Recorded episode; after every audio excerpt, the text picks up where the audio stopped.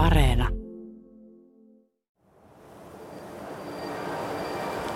On vuosi 2035. Miehitetty Ares 3-missio on juuri saapunut punaiselle Mars-planeetalle. Tehtävä muuttuu kuitenkin kaaukseksi, kun valtava ja raivokas hiekkamyrsky yllättää astronautit. Yksi miehistön jäsenistä, Mark Watney, tempautuu hirmumyrskyn mukaan, kohtalokkain seurauksin. Miehistö uskoo Watneyin kuolleen ja pakenee pelastusaluksella. Watney ei kuitenkaan ole kuollut. Hän on loukkaantunut, mutta elossa. Kotona maassa kukaan ei tiedä sitä, koska viestiyhteydet ovat tuhoutuneet. Mark Watney joutuu valinnan eteen. Hän voi joko luovuttaa tai yrittää selviytyä yksin Marsissa siihen asti, että seuraava missio saapuu neljän vuoden kuluttua.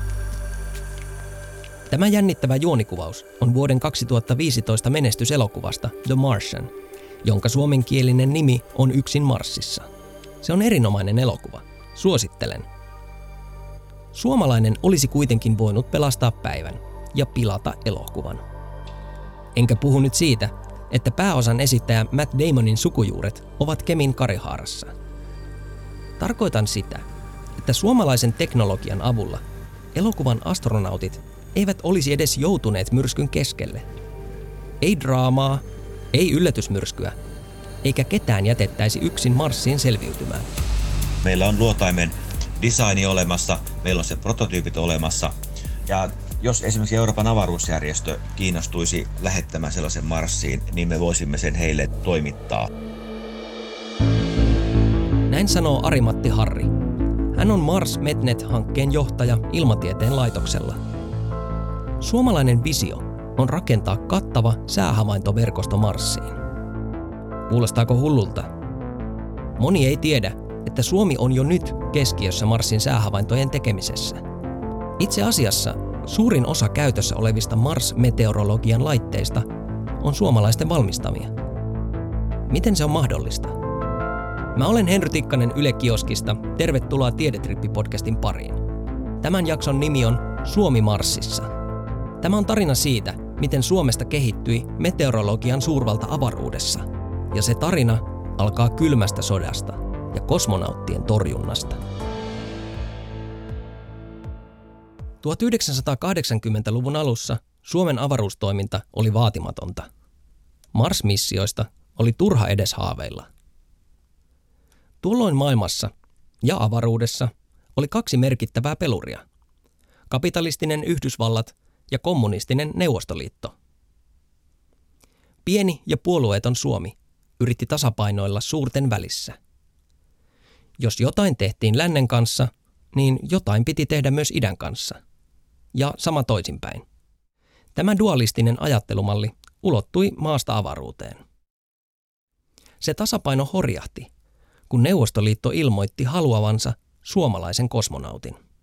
Tämä tarjous Suomelle tuli sen takia, että oli käynnissä tämä buumi, jossa haalittiin kaikenlaisia valtioita mukaan tähän. Se oli, se oli heidän propagandaansa oikeastaan käytännössä, koska ne, ne sitten todisteli myöskin, että kuinka tärkeää se on aloittelevalle avaruusvaltiolle lähteä mukaan kosmonauttiohjelmaan. Että siinä saa kaiken sen, mitä, mitä ylipäätänsä avaruudesta haluaa tietää. Näin, näin ne perusteli sen. Näin muistelee avaruustutkimuksen emeritusprofessori Risto Pellinen. Tilanne oli kiusallinen ja vaikea. Kosmonautin lähettäminen viestittäisi maailmalle Suomen sitoutuvan Neuvostoliittoon. Miten sellainen tulkittaisiin lännessä? Sulkeutuisivatko ne ovet, joiden haluamme pysyvän auki? Määräisikö Neuvostoliitto jatkossa Suomen avaruusasioista? Vuonna 1981 sankarikosmonautti Sevastianov oli tuotu näytille Suomi-Neuvostoliitto-seuran järjestämään tilaisuuteen. Ja sitten Suomen valtioneuvostolle tuli esitys. Suomi voisi kyllä nyt osallistua tähän kosmonauttikoulutukseen. Se teemahan oli, alkoi muodostua sellaiseksi, että sinne lähetettiin pariksi viikoksi kansallinen kosmonautti, joka siellä sitten teki jonkun kansallisen ohjelman ja etupäässä esitteli, tästä mä oon aina sanonut, että Suomi olisi olisi varmasti lähettänyt sinne kalakukkua ja kokkelipiimää syötäväksi niille astronautille, kosmonautille, koska jokaisella oli oma ruokalajinsa siellä mukana, että se oli semmoinen kansallinen juttu. Tilanteesta oli jotenkin päästävä ulos. Risto Pellinen oli yllättävä osa ratkaisua. Suomella ja Neuvostoliitolla oli teknistieteellinen yhteistoimintakomitea, jonka puheenjohtajana oli tuolloin valtion teknillisen tutkimuslaitoksen VTTn pääjohtaja, professori Pekka Jauho. Ja Pekka Jauholla oli muuten taistelulentäjä koulu, ko, kokemus. Se oli, oli, sodassa taistelulentäjä, että se, oli, se tunsi tätä lentämispuolta. Niin se heti oli sitä mieltä, että tähän ei nyt kannata ryhtyä. Että, että tuota, mä en tiedä missä piireissä tätä asiaa puiti, mutta ö, se oli sitä mieltä, että nyt täytyisi etsiä joku järkevämpi vaihtoehto ja ottaa se täältä teknistieteellisestä yhteistyöstä. Näin me sitten tota, kokoonnuttiin maaliskuussa 84 Martti Tiurin huoneessa Otaniemessä. Siinä oli muutamia ihmisiä, avainhenkilöitä ja pohdittiin tätä asiaa. Sitten olemassa ulkoministeriön pöytäkirja, joka mulla on ja se ei ole välttämättä salainen. Se johti siihen sitten, että, että mä kerroin siinä kokouksessa, kun mä olin just aloittanut Ruotsissa Ruotsin avaruushallinnon tieteellisenä asiantuntijana 82 niin että Ruotsilla on aika hyvät suunnitelmat nyt lähteä Prognos-satelliittiin omalla instrumentilla, että mitä jos me kysyttäisiin Ruotsista, että jos me päästäisiin siivelle. Jauho siitä innostui ja sanoi, että soita Ruotsiin ja kysytään. Ja me soitin sitten saman tien Ruotsiin ja niin se oli tosi innoissa kiirunassa, että joo, siitä vaan ruvetaan yhteistyöhön. Näin suomalaiset uskoivat löytäneensä porsaan reijän. Neuvostoliitolle ei tarvitsisi sanoa ei, eikä kenenkään tarvitsisi joutua kiusalliseen tilanteeseen. Suomi osallistuisi mielellään Neuvostoliiton avaruushankkeiden tukemiseen, mutta auttamalla Ruotsia. Risto Pellinen teki rahoitushakemukset kahden Interball-satelliitin instrumenttien rakentamiseen. Ne olivat revontulia ja magnetosfääriä tutkivia satelliitteja ja sopivat siten myös Suomen teknologiseen imakoon. Kyseessä oli suomalaisten tutkijoiden vahva osaamisalue. Sen jälkeen ulkoministeriö seuloi tarkasti koko hankkeen, ettei siinä vain olisi Neuvostoliiton suuntaan mitään poliittisesti epäkorrektia. Tarkastus kesti pitkästi yli puoli vuotta, mikä kertoo asian poliittisesta herkkyydestä. Vuoden 1984 lopussa oli viimein valmista. Hyväksyttiin se ja saman tien tuli kutsu Moskovaan neuvottelemaan lisää ja Eli meitä oli kolme siellä ja siellä oli sitten 12 äijää vastassa, jotka kaikki edusti isoja venäläisiä avaruusintressejä. Ja ne ensimmäiseksi kysyi, että kuka teitä edustaa Nokiaa. Sanoin, että ei meillä Nokian miestä ollenkaan mukana. Me tässä ja virallinen valtuuskunta. Ja se oli hyvin hankala ja mm, tiukka neuvottelu aamupäivällä ja sitten puolen päivän jälkeen siirryttiin syömään ja siellä oli sitten katkeamaton määrä ö, tota, yhteistyön ja veljeyden maljoja. Ja saman tien tuo kosmonauttiasia, niin se häipyi jonnekin. Siit, siitä, siihen ei ikinä palattu.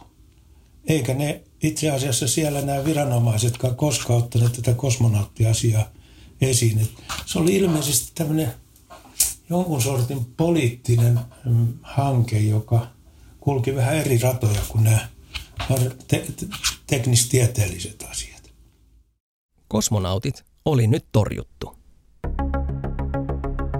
Marsilla ja maalla on sellainen niin kuin merkittävä yhteneväisyys, että Marshan on maapallon sisarplaneetta. Ja se tulee siitä, koska Marsin pyörähdysaika akselinsa ympäri on suurin piirtein saman verran, samanlainen kuin maassa. Eli se on noin 24 tuntia ja 30 minuuttia. Ja sitten toisaalta tuota, niin Marsin akselin kallistuskulma on suurin piirtein sama kuin maassakin, noin 24 astetta. Niin tota, johtaa siihen, että Marsissa on samantyyppiset vuodenajat kuin maassa. vuorokausi on yhtä pitkä. Nämä johtaa siihen, että Marsin kaasukehän niin sisäinen dynamiikka on samanlainen kuin maassa. Näin kuvailee Ilmatieteen laitoksen avaruustutkimuksen ja havaintoteknologiat yksikön päällikkö Arimatti Harri. Joidenkin arvioiden mukaan Mars on joskus ollut melko lailla maan kaltainen. Ehkä siellä on muinoin ollut myös elämää. Ehkä ihminen voisi asuttaa sen planeetan.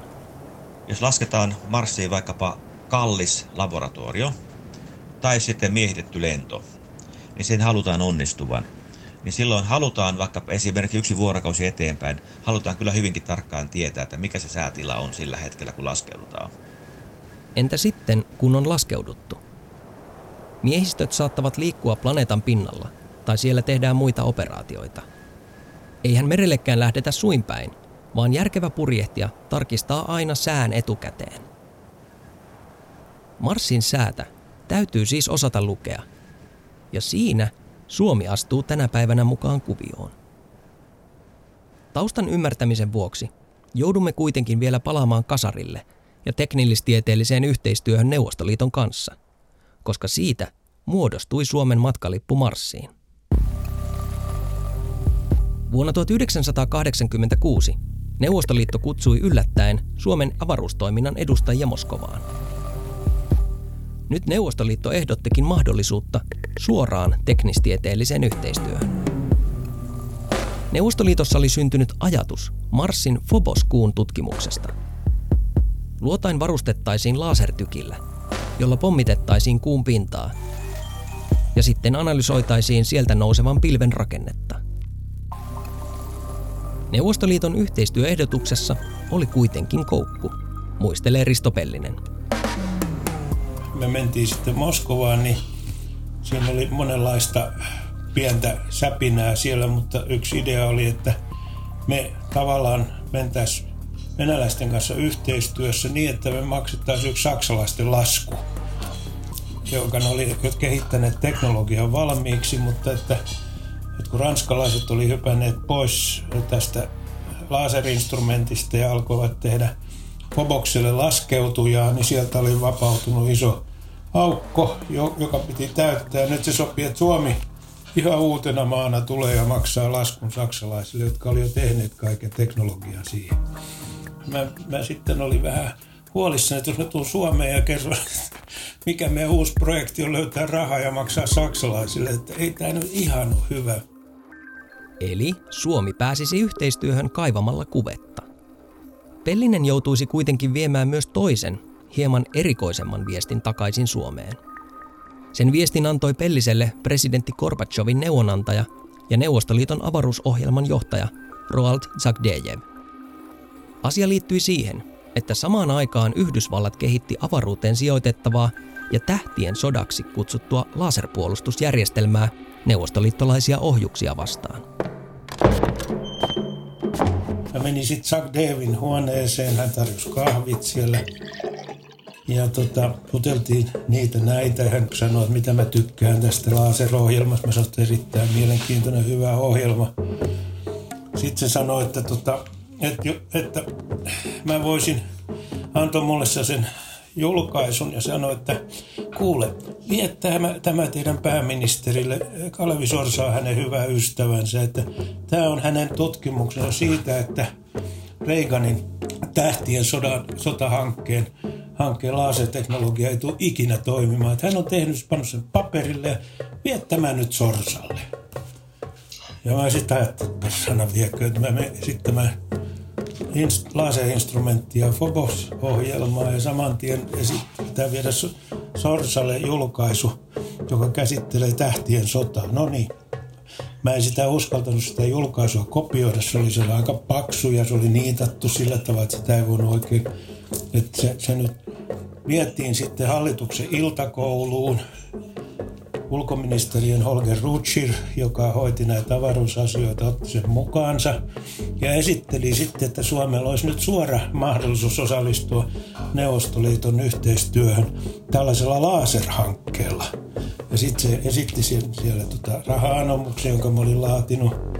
Ja sitten se ojensi Sorsalle sen paperin ja sorsasit vähän pläräs sitä. Se on, kai tässä on nyt kysymys vähän erilaisesta laaserista kuin tässä tähtien hankkeessa josta sitten Rutschis saattoi sanoa, että joo, että tämä, tämä ei ole ollenkaan semmoinen sota-ase, että tämä on vaan tieteellisen tarkoituksen tarkoitettu laser, tota, laserkanuuna, jolla ammutaan Phoboskuun pintaa.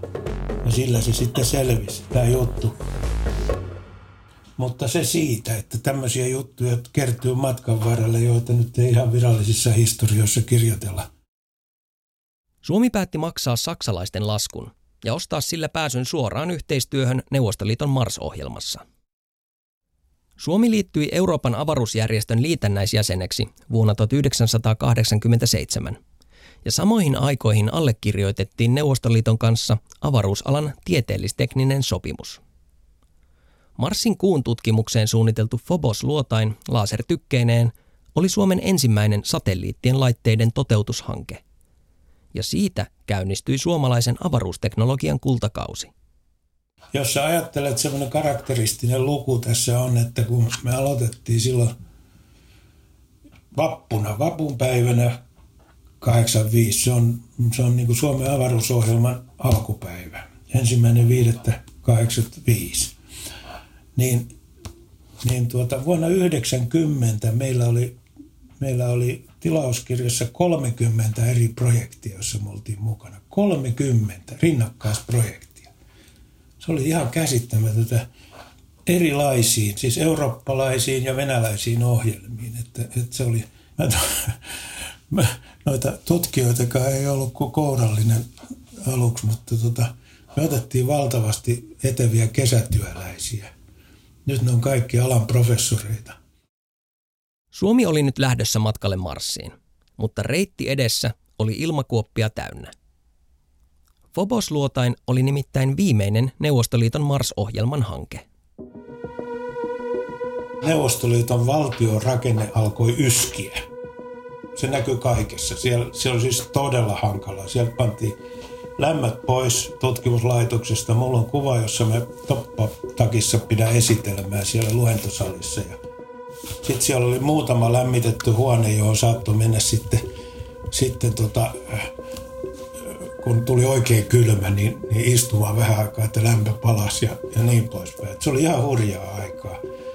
Sitten 80-luvun ja loppuvuosina. Neuvostoliitto hajosi ja lakkasi virallisesti olemasta vuonna 1991. Se ei kuitenkaan ollut avaruusyhteistyön loppu. Se linkutti yhä eteenpäin, nyt Venäjän federaation kanssa. Oli aloitettu Mars 92-hanke, joka erinäisten vaiheiden jälkeen hajosi kahteen osaan, eli vuoden 1992 laukaisuun ja Mars 94 laukaisuun pari vuotta myöhemmin. Mars 96 oli lopulta ensimmäinen luotain, johon laitettiin mukaan suomalaisia säähavaintoinstrumentteja. Eikä se suinkaan ollut viimeinen. Ketsuppipullo niin sanotusti aukesi. Suomen ongelma avaruustoiminnassa ei ole ollut osaamisen, vaan rahan puute. Kaikki on kallista ja pelimerkkejä on vähän. Neuvostoliiton hajoaminen poiki kuitenkin yllättävän taloudellisen onnenpotkun suomalaisten Mars-haaveille 2000-luvun alussa. Neuvostoliitto oli hajonnut silloin 10 vuotta sitten ja edelleenkin vanhalla Neuvostoliitolla oli velkaa tuota länsimaille mukaan lukien Suomelle, niin siinä yhteydessä velkojien kerho, niin sanottu Pariisin klubi, päätti, että, että osa tästä velasta voitaisiin kuitata järkevällä tieteellisteknisellä yhteistyöllä. Ja Suomikin lähti mukaan siihen sitten sillä tavalla, että sitten niin kuin laitettiin niin kuin osa sitä, pieni, pieni määrä siitä velasta sitten niin kuin tällaisen yhteistyöhön ja ja tästä summasta sitten niin kuin jälleen vielä niin pieni osainen sitten tuli tähän Mars-hommaan.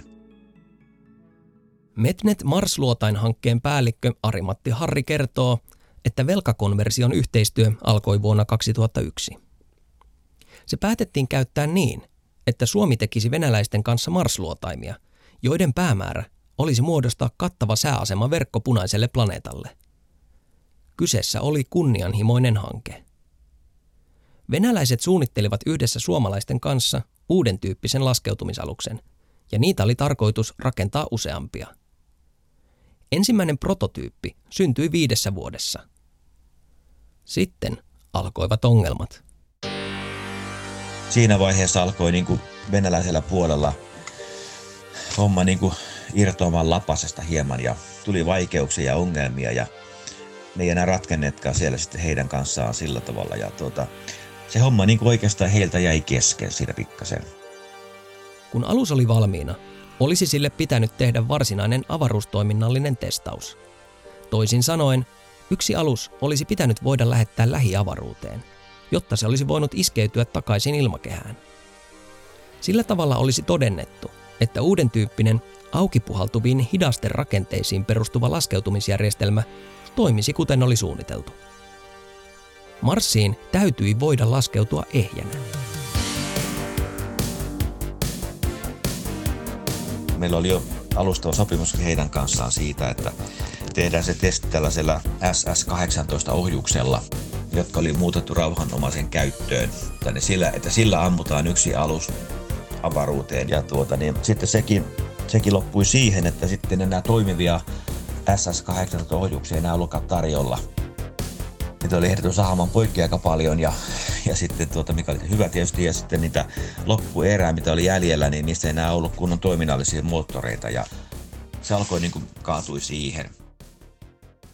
Matka Marsiin on kallis toteuttaa. Sen voi tehdä vain tietyssä aikaikkunassa ja se kestää lähes vuoden. Joten mitään epävarmaa lastia ei edes voi ajatella lähetettävän matkaan. Ja velkakonversio-yhteistyö venäläisten kanssa alkoi käydä epävakaaksi. Ehkä venäläiset myöskin ajattelivat, että he ovat tämän myönnettämän suunnitelman meille, suunnitelman meille niin kovin halvalla, että vaikka se olisi sitä velkarahaa, mutta sitä velkaa siellä lyhennettiin aina pienessä määrin sitä, sitä mukaan, kun he tekivät työtä. Ja, tuota, niin, ja tuota, taas sitten niin meidän puolelta me emme halunneet mitään niin kuin, niin korottaa panoksia, koska siinä oli pikkasen nähtävissä jo se, että siellä oli venäläinen osapuoli hieman niin kuin, ei jää ihan täysillä matkasta enää sitten tavallaan täysillä panoksilla. Myöhemmin luotaimen aerodynaamisessa suunnittelussa havaittiin myös virhe. Yhteistyö venäläisten kanssa ei siis lopulta koskaan realisoitunut loppuun saakka. Sen aikana tehdyn kehitystyön ansiosta Mars-sääverkoston tekniikka ja ideat ottivat kuitenkin harppauksia eteenpäin. Tekniikka ei hävinnyt minnekään, vaikka venäläisyhteistyön pohja kaatui. Suomalainen Mars-luotain-hanke oli saanut myös näkyvyyttä, joka oli korvaamatonta myöhempien vaiheiden kannalta. Suomella oli etunaan järkevä strategia. Pienen toimijan ei kannata sohia joka suuntaan, vaan keskittyä vahvuusalueisiin. Suomen tapauksessa se oli sään ilmiöiden mittaaminen. Marsin kaasukehässä pintapaine on suurin piirtein sadasosa maa, maan ilmakehän paineesta. Lämpötila vaihtelee päivän tasajan päivällä plus 20 sitten miinus 130 asteeseen navoilla yöllä, öisin ja öisin, jolloin tässä tavallaan niin sekin on jollakin tavalla samalla pallokentällä kuin meillä maassa. Kosteutta on tosi vähän kaasukehässä, mutta sitäkin jonkin verran siellä on. Niin tässä tulee se, että yllättäen niin Vaisalan anturit, painekosteus, lämpötila soveltuvat Marsiin. Ilmatieteen laitos oli tehnyt pitkään yhteistyötä suomalaisen mittalaitteita valmistavan Vaisala-yhtiön kanssa. Laadukkaat, stabiilit ja pienet mittarit osoittautuivat erittäin käyttökelpoisiksi muiden planeettojen kaasukehien tutkimuksessa. Ja tästä lähti liikkeelle se, että ne on miniatyrisoituja, erittäin stabiileja ja tarkkoja laitteita, niin niiden ympärille sitten niin kuin ilmatieteen laitos suunnitteli ja kehitti instrumentit. Eli tämä on tavallaan ollut laitoksen ja Vaisalan yhteistyön menestystarina yksi niistä. Tutkimuslaitoksen ja kaupallisen yrityksen yhteistyö on ollut Suomessa hedelmällistä. Samaa tehdään isommassa mittakaavassa maailmalla, kun esimerkiksi SpaceX-yhtiö tarjoaa rakettipalveluita NASAlle. Kun isot rakentavat raketteja, suomalaiset väsäävät maailman parhaimpia antureita ja mittareita. Ei ole liioiteltua sanoa, että tämä kehitys on tehnyt Suomesta meteorologian suurvallan avaruudessa, erityisesti Marsissa. Sekä vuonna 2008 Marsin laskeutuneessa Phoenix-luotaimessa että vuonna 2012 laskeutuneessa Curiosity-luotaimessa on molemmissa Vaisalan ja Ilmatieteen laitoksen valmistamat anturit. Curiosityssä on lisäksi suomalaisvalmisteinen tarkka kaasukehän painemittalaite ja kosteusmittalaite. Nämä anturit on tuottaneet meille tuloksia nyt jo tuota, niin pisimmät aikasarjat, mitä niin kuin mistään mikään tutkimuslaitio Marsista tähän mennessä, tähän mennessä tuottanut. Eli se on nyt ollut jo sitten niin kuin kahdeksan maavuotta. Ollaan nyt jo ylitetty sitten toi Viking Ländereiden aikasarjat. Ja erittäin mielenkiintoisia tietoja se on löytynyt. Mars. Tämä tarina alkoi yksin Marsissa elokuvan kohtauksesta, jossa epäonninen astronautti Mark Watney jää yksin Marsiin myrskyn seurauksena. Teos on fiktiivinen, mutta sen satumainen syntytarina osoittaa, kuinka tuo punainen planeetta meitä ihmisiä kiinnostaa. Se oli alun perin tarina, jota yhdysvaltalainen ohjelmistoinsinööri nimeltä Andy Weir kirjoitti luku kerrallaan omaan blogiinsa. Blogin lukijat kuitenkin halusivat koko tarinan, joten Weir latasi sen myyntiin verkkokauppa Amazoniin, alhaisimpaan alle dollarin hintaan. Yhtäkkiä se olikin Amazonin myydyin skifikirja. Sitten lähestyi suuri kirjankustantamo, ja Hollywoodista soiteltiin elokuvaoikeuksien perään. Kohta yksin Marsissa oli valkokankaalla Alien-elokuvista tutun Ridley Scottin ohjaamana. Pääosassa loisti elokuvatähti Matt Damon. Tarinan opetus on se, että Mars kiinnostaa. Eikä vain populaarikulttuurissa. Mars on koko maailman huulilla. Sinne haluavat valtiot, avaruusjärjestöt ja yksityiset firmat. Äänekkäimmin Marsista puhuu liikemiesvisionääri Elon Musk – joka upottaa kasoittain rahaa miehitetyn Marslennon toteuttamiseen. Hän uskoo, että siirtokunnan perustaminen Marsiin voi pelastaa ihmiskunnan ennen kuin tuhoamme itsemme tai planeettamme, tai jos esimerkiksi maailmanlopun asteroidi törmää maahan. Mutta jotta tulevaisuuden marsonautit eivät joutuisi yllättävien myrskyjen keskelle, kuten yksin Marsissa elokuvassa, punaiselle planeetalle tarvitaan säähavaintoverkosto. Suomalaisvetoisesta Metnet Mars-luotaimesta ovat kiinnostuneita niin NASA kuin ESAkin. NASA puuhaa myös omia luotaimiaan, mutta ne ovat paljon massiivisempia kuin suomalaisluotain. Tästä on tällä hetkellä käynnissä Euroopan avaruusjärjestön rahoittamana tutkimushanke, jota, jota ilmatietelaitos johtaa. Ja siinä juuri, juuri kehitellään tällaista tämän Metnet Mars-luotaimen pohjalta hieman uudistettua Mars-luotainta niin kuin Euroopan avaruusjärjestön tuota, rahoittamana. Näin kertoo hankkeen johtaja Ari-Matti Harri Ilmatieteen laitokselta. Mutta miten Metnet toimisi? Arimatti Harri kertoo, että luotain on pieni, parikymmentä kiloinen. Se iskeytyy Marsiin lävistäen planeetan pinnan ja kiinnittyy siihen. Sen jälkeen se vapauttaa pienen maston mittauksia varten – Virtaa luotain saa joustavista aurinkopaneeleista. Mutta kokonaisen planeetan kattava sääasemaverkosto kuulostaa erittäin kalliilta ja vaikealta toteuttaa. Marsista tilanne on sillä tavalla erilainen, että se on äärettömän yksinkertainen kaasukehä. Siellä ei ole niin, niin valtameriä, ei ole kasvillisuutta pinnalla. Kosteuden määrä ilmakehästä erittäin pieni. Ja se johtaa siihen, että että niin se kaasukehän toiminta on jollakin tavalla yksinkertaista. Eli toisin kuin maapallolla, meidän ilmakehä ja, se, ja sää, joka me nähdään, niin siitä noin 50 prosenttia johtuu siitä, että meillä on valtameret ja kasvillisuus ja suuri kosteus. Kun nämä poistetaan, niin sehän on jokaisen meteorologin toiveuni, että saadaan niin kuin helppo ennustettava tilanne, jos tota, poistettaisiin nämä niin Marsissa tilanne on tämä, että ne on poistettu. Jolloin siellä ei tarvita kymmeniä tuhansia tutkimuspisteitä ympäri planeettaa ja, ja niin kuin satoja satelliitteja. Mutta kyllä siellä nyt tarvitaan ne, tässä on niin kuin laskeskeltu asioita moneen kertaan, että luokkaa niin kuin ideaalitapaus olisi se, että siellä olisi luokkaa parisen kymmentä pysyvää havaintoasemaa ympäri Marsia sillä tavalla, että ne kattavat erityisesti kaikki latituudit, menevät sitten niin päivän tasajalta na- molemmille navoille säännöllisin väliajoin. Ja sitten niin kuin, että ne ovat myöskin tuota, meteorologisesti mielenkiintoisissa paikoissa, eli laaksoista ja kukkuloilla, tai siis vuorten ylängöillä ja alangoilla. Arimatti Harrin mukaan kuluja pitää aina kutistaa, joten laskennallinen ehdoton minimi säähavaintoasemien määräksi on 10. Keskimääräinen NASA Mars-missio, eh, se nykyään maksaa joku 500 miljoonaa dollaria, niin, niin sillä, sillä hinnalla ja halvemmallakin tämä syntyisi. Metnet Mars-luotaimet ovat sen verran pieniä, että ne voitaisiin lähettää Marsiin yhdellä laukaisulla. Arimatti Harri sanoo, että teoriassa se voisi tapahtua jo vuonna 2026, jolloin Euroopan avaruusjärjestö tekee laukaisun Marsiin. Tällöin Metnet-verkko olisi toiminnassa Marsissa vuonna 2027. Monipolvisen kehityskulun ansiosta Suomesta on tullut merkittävä tekijä Mars-tutkimuksessa. Erikoisosaamisen alue on sää, joka on jotenkin lähes karikatyyrisellä tavalla hyvin suomalaista.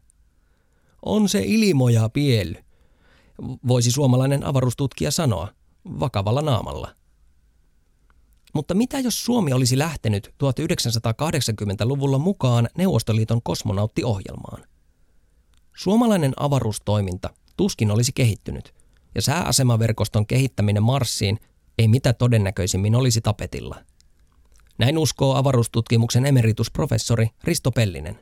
Ihan varmasti se ei olisi lähtenyt käyntiin ollenkaan. Se, se olisi, me oltaisiin vaan oltu onnellisia sen kosmonautin koulutuksen kanssa ja sitten jännitetty vähän, kun se olisi käynyt siellä avaruusasemalla. Ja sitten kun se olisi palannut, niin se olisi semmoinen semi kansallissankari, jota olisi näytetty siellä sun täällä, mutta sitten se olisi loppunut siihen. Kosmonautit kuitenkin torjuttiin ja Suomen pienet resurssit pystyttiin ohjaamaan instrumenttien rakentamiseen. Teknologian kehittyessä se osaaminen on muuttunut ja muuttuu jatkuvasti arvokkaammaksi. Nykyään oikeastaan ei ole mitään sellaista tutkimustyötä avaruudessa, missä ihmistä tarvittaisiin ja josta ihmistä ei pystyttäisi korvaamaan automaattijärjestelmillä. Kaikki pystytään korvaamaan. Ihminen on pelkästään painolasti ja rasite. Ja niin kuin Marsin tapauksessa todennäköisesti saastuttaa Marsin omilla bakteereilla jollakin tavalla ja joka seurauksena emme ehkä koskaan saa tietää, että oli, olisi, onkohan Marsissa ollut oikeasti omia bakteereita tai omia pieneliöitä. Näin sanoo Arimatti Harri Ilmatieteen laitokselta. Onneksi suomalaiset siis ovat keskittyneet tekniikkaan miehitettyjen lentojen sijasta – koska nyt suomalainen instrumenttiosaaminen on kovassa huudossa Mars-tutkimuksessa. Ja nyt taas sitten nyt ensi keväänä maaliskuusta menee NASAn iso uusi kulkija, sitkeys, eli Mars 2020. Siinä on kyydissä, kyydissä nyt saman tuoteperheen kaksi edustajaa jälleen. Ja sitten siitä kahden vuoden kuluttua vuonna laukaistaan, se 22 laukaistaan ESAN ExoMars ohjelma, jossa myöskin menee iso kulkija Marsin pintaan, ja senkin kyydissä on samat laitteet. Eli tällä tavalla tästä me ollaan vähän niin kuin tuotteistettu tätä asiaa, että pyritään tekemään tuoteperhettä, jossa aina sitten jokainen uusi sukupolvi on pikkasen parempi ja tota, että ei tarvitse koskaan aloittaa täysin nollasta. Ehkä tulevaisuuden puoli ysin uutisissa kerrotaan myös Marsin sää. Pitkälti suomalaisten avaruustutkijoiden ansiosta. Kiitos, että kuuntelit Tiedetrippi-podcastin jakson Suomi Marsissa. Mä olen Henry Tikkanen Yle Kioskista ja äänisuunnittelun Tiedetrippiin on tehnyt Tuomas Vauhkonen. Kaikki jaksot löytyvät Yle Areenasta. Tavataan taas seuraavalla Tiedetripillä.